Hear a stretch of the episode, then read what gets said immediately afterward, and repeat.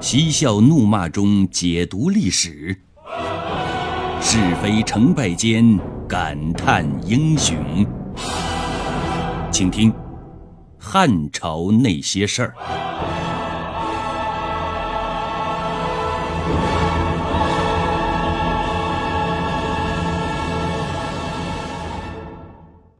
十年蛰伏陋室，一朝大权独揽。成了后宫至高无上的一姐之后，颜姬一边在享受专宠带来的喜悦，另一边开始挥霍专权带来的快乐。被娇惯溺爱惯了的她，在宫中是撒泼使性、大耍威风，经营着她后宫的一亩三分地儿。她的眼里边容不下一粒沙子，说的再直白点儿。汉安帝只能宠幸他颜姬一个人。对于有威胁的情敌，他毫不手软，采取一切手段和办法进行打压，甚至不惜亮出手中的绝情剑和屠龙刀，置人于死地，以确保他独一无二的皇后地位不动摇。也正是因为这样，后宫的后起之秀李氏，很快就成了他的使刀使。李氏之所以会成为颜姬的目标，是有原因的。一是李氏才色兼备，美是入选后宫必不可少的条件，是敲门砖，试金石。而受宠才是后宫生存的法宝和利器。汉安帝对她同样的很宠爱，虽然没给她太高的名分，却给了她一个很特别、很时尚的绰号。长乐螭纹玉璧瓷娃娃。还有一点呢，李氏的肚子很争气，生有一个白白胖胖的儿子。在后宫母以子为贵，颜姬尽管得到了汉安帝日洒夜耕的雨露，但是肚子却不争气，一直都空空如也。而李氏虽然是偶尔宠幸。但却很争气地生下了儿子刘宝。对于这呢，汉安帝对这位美人是另眼相待，给了一个很好听、很有韵味的名分——喜人。虽然这个喜人只是一个虚名，但李氏在汉安帝心中的受宠程度却日益加深了。李氏逐渐受宠，颜姬很是吃惊。为了避免以后受难，他首先发难了，找了个时间，找了个理由，找了个地点，用一杯毒酒将李氏送上了不归路。事后，他给李氏的死捏造了一个理由：醉酒。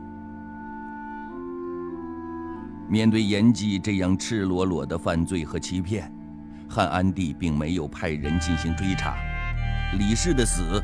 不了了之了。随后，在颜吉的极力推荐下，汉安帝将他的父亲颜畅封为北夷春侯，十亿五千户。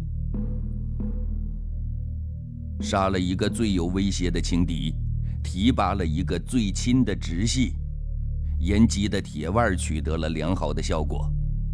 随后，他对其他宫妃的打压更加肆无忌惮。当真可以用“十步杀一人”来形容，但此时的汉安帝早已被颜姬的容颜遮住了眼睛，对他的行为是听之任之，后宫很快陷入了风声鹤唳之中，各种不利因素都消灭于萌芽状态了，结果是后宫很快出现了这样一个怪现象：个个如花似玉。正值芳华之年的嫔妃都是不动产，一年半载也没有谁为汉安帝生下个儿子来。高明的颜姬还没来得及为自己的催花辣手高兴呢，打击就接踵而至了。原来呀，因为其他嫔妃迟迟没有动静，李氏生的刘宝既是长子，也是独子。在没有竞争对手的情况下，在当时还在位的皇太后邓绥的主持下，年仅五岁的刘保毫无悬念的在元初七年登上了太子之位。从刘保上任的第一天起，延吉就失眠了。刘保的母亲李氏是他杀死的，刘保日后转正，那就是他穷途末日。对此呢，燕姬想把刘保这根眼中钉、肉中刺给除掉，但无奈此时刘保有邓绥罩着呢，他再疯狂也不敢造次，只有独自懊恼，黯然神伤。可燕姬苦恼的时光并没有多久，一年之后，也就是永宁二年，邓太后病死，汉安帝终于夺回了原本就属于自己的权利，开始主宰天下。延吉原本失神的眼睛顿时有了光彩，他仿佛溺水的婴儿抓住了一根救命稻草，对汉安帝大献殷勤。通过他的温柔攻势，汉安帝很快将他的四个兄弟加官进爵。这样，严显、严景、严耀、严彦并列为卿校，典掌禁兵。第二年，也就是延光元年，他又把严显加封为长社侯，食邑一万三千五百户，追封早死的母亲为荥阳君。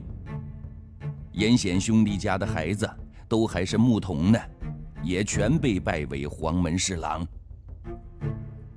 也正是因为这样，在邓氏集团灰飞烟灭的时候，新的严氏集团呼之欲出。羽翼渐丰啊，毒辣的严吉开始对最大威胁太子刘保下手了。他采取的战术很明确，诬告。罪名也就两个字：谋反。当然了，为了保险起见，严吉不可能直接出面，于是他找了两个枪手，分别是大长秋江京和中常侍樊峰。江京和樊峰原本就跟太子刘保的乳母王楠不和，后来发展到了剑拔弩张的地步，两个人一不做二不休。索性找了莫须有的罪名，靠严吉撑腰，杀死了王楠。刘宝为此体会到了人生中的最大的两个痛。刘宝当了太子之后，江京和樊峰感到不妙，恐怕日后会被追究害死王楠的责任，具有后祸呀。此时严吉拉他们两个下水，自然是干柴烈火，一点就着。欲加之罪，何患无辞啊！更何况这个时候的汉安帝已经误入花丛当中不可自拔，被延吉的温柔勾走了魂儿，也蒙蔽了眼。接到密谋三人组打来的小报告，汉安帝是高度重视，立马派人去调查。可他不会料到，这时候朝中大多是拥后派了。调查组慑于皇后的淫威，哪里敢坚持实事求是啊？而是选择了随波逐流。上报给汉安帝的回复是：太子刘保谋反证据确凿，事实。没有调查就没有发言权。听到调查组的报告之后，汉安帝刘祜恼怒了，立刻召集朝中大臣，召开了政治会议。商议废太子一事，我要废太子。会议一开始，汉安帝就开门见山的抛出了没头没脑的这么一句话。朝中大臣一听都很吃惊啊，太子好好的，怎么说废就废呢？就对这，朝中形成了三大派别，一个是主废派。代表人物是大将军耿宝、中常侍樊丰、大长秋江京和王胜。理由是太子无德无才无能，不能胜任。第二派是主流派，代表人物是太仆来历、太常还焉、廷尉张浩。作为主流派的陈述理由是：法不责众，法本容情。太子还是个小孩呢，还没成年。人非圣贤，孰能无过？知错能改，善莫大焉。未成年，即便有点错，那不是他本身的错误，而是年龄小的原因。所以呢，应该选择更好的老师，对太子进行教育，让他更加健康的成长，这才是对太子负责的做法。另外呢，己所不欲，勿施于人。耿宝作为皇亲国戚，得到了很多荣誉和宠爱，却不懂得感恩报恩，为国为民服务，而是依附奸臣贼子，伤害无辜忠良，离祸患不远了。废掉太子一事，陛下应该慎之又慎。而从目前的情况来看呢，根本不应该废掉毫无过错的太子。来历一出马，果然非同小可。他引经摘句，一针见血地指出了问题的关键所在，在治病救人的同时，还毫不留情地攻击了严氏集团的核心人物耿宝，可以说是一石两鸟。可朝中大臣大多选择了中立。是啊，现在朝廷已经不再是那个朝廷了。是严氏的天下。耿宝等人都是严吉极力打造的心腹，他们仗着严皇后这棵大树，在朝廷沆瀣一气、狼狈为奸、气焰熏天、肆无忌惮、无恶不作。对此呢，朝中大臣是敢怒而不敢言。曾有关西孔子美称的大学者太尉杨震。多次上书揭发这帮人的丑行，结果遭到了耿宝等人的强力反击，最终被逼得自杀身亡，落得个尸骨露于野的下场。有了杨震这个前车之鉴，朝中大臣自然谨言慎行了许多。这次他们自然知道汉安帝是铁了心要废太子刘保，与其做无谓的反对。不如识时务的闭上嘴巴，选择沉默。果然，尽管主流派的言论很精彩，但汉安帝刘祜一点儿也听不进去。最终，他没有让这场辩论再继续下去，马上以快刀斩乱麻的方式，对太子刘保挥了挥手。就是这一挥手，从此太子是路人，被废了。被贬为济阴王。至此，延吉的独手摧华取得了决定性的胜利，一个强大的严氏集团称霸朝野。先来重温一段历史吧。公元前二百一十年七月，秦始皇在第五次巡游天下途中生了病，车驾抵达沙丘宫平台时。秦始皇病情急剧恶化，不治身亡，享年五十岁。随后的事情都是大家耳熟能详的沙丘之谋。沙丘之谋的主谋是赵高，他是秦始皇的幼子胡亥的老师，秦始皇的贴身车马班长、中车府令。他引诱胡亥，说动丞相李斯，三个人结成了政治同盟，伪造遗书。逼迫皇长子扶苏自杀，拥立胡亥即位，建立起二世政权。九月，二世新政府在咸阳举行了盛大的葬礼，将秦始皇安葬于骊山，就是现在的秦始皇陵。在安葬秦始皇的时候，二世皇帝下了一道处置秦始皇后宫的命令，命令说。先帝的后宫当中没有子女的人，不宜外放出宫。根据这道命令，他们全部殉葬从死，死的数量相当多。隐而不报，假传圣旨，夺权篡位，斩草除根，血腥屠杀，以保平安。演的是复制版的胡亥夺权。男人的这一套超级权术手段呢，被延吉给剽窃过来了。延光四年春天，汉安帝举行了一次大规模的清明扫墓活动，延吉陪同一起从洛阳出发去祭扫祖陵安陵。可汉安帝没有料到，就是这次祭祖，却变成了他的死亡之旅。三月初三，巡幸队伍到达宛时，汉安帝突然得了疾病了，好多天也没好转，就急忙地返回洛阳。当途经河南叶县的时候，三十二岁的汉安帝和当年秦始皇一样，呜呼哀哉了。天有不测风云，人有旦夕祸福。汉安帝死得太突然了。处变不惊的严基马上找来兄弟严显和江景樊丰等人进行了一次密谋，达成共识，坚决阻止济阴王刘保被朝中大臣飞转龙登基。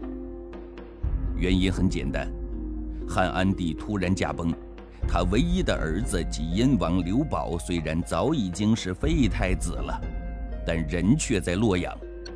朝中公卿大臣听闻皇上死讯，如果拥立他登基，那么整个严氏集团的末日就要到了。会议决定了应对办法，先密不发丧，防患于未然，连夜回洛阳，再从长计议。于是严氏集团封锁汉安帝驾崩的消息，对外宣称皇帝病重，不能亲见众卿。并且将汉安帝的尸体转移到卧车当中，一路上只有延吉一人亲视车旁，每天送上吃的，端汤送药，并且不时地向车内的尸首问候起居，以掩盖真情，迷惑视听。同时找来草药放在车内，掩盖尸体腐臭的味道。延吉的作秀本领果然高明。众人都被他的举动给迷惑了，没有人怀疑皇帝已经驾崩。从叶县到洛阳有六百里地呀，但在严氏集团的敦促下，只用了四天就到了洛阳。第二天，严吉将作秀进行到底，派司徒刘熙到焦庙设祭，假惺惺地为汉安帝进行祈祷。而严氏集团利用这个机会，对京城进行了全方位的安排和部署。因为城中禁军都是严氏子弟掌把，因此整个朝中局势也都在掌握之中。全都部署完了，到了晚上，严吉亮剑了，而且是渐渐逼人，渐渐封侯。首先是发布讣告。宣布皇帝驾崩的消息，然后临朝听政，严皇后自尊为皇太后。接着快马加鞭，迎立更年幼的清河王刘庆异母弟弟刘寿之子刘义为皇帝。延吉这样做的目的显而易见，立刘义这样的傀儡皇帝，由他独揽大权。因为延吉出剑快，剑气如虹。目标明确，朝中重臣只能眼睁睁地成为看客，想不顺从他的意思都难。果然，少帝刘毅即位之后，严太后代为摄政，临前殿朝群臣。太后东面，少帝西面，群臣奏事上书都是两通，一议太后，一议少帝。当然了，少帝只是个傀儡，是个摆设，是个挡风墙，大政全部都由严吉决断。严太后是三箭齐发呀，效果显著。但是她并没有小富即安，随即又接着亮了两箭。一个是打造班底，任命哥哥严显为车骑将军，一同三司。接着又采取措施，软禁了废太子济阴王刘保。严太后没有直接杀了刘宝，那是因为刚刚经过了大的变动，她不想做得太过，成为千夫所指。果然，不想被藏的刘宝听说父皇去世的消息之后，想上殿守灵，以尽孝心，结果被严太后断然拒绝了。大权在握的严太后。下令刘宝不得上殿亲临子宫。可怜而又无奈的刘宝为此伤心的悲嚎不时。朝中一些正直的大臣见了，也全都唏嘘不已。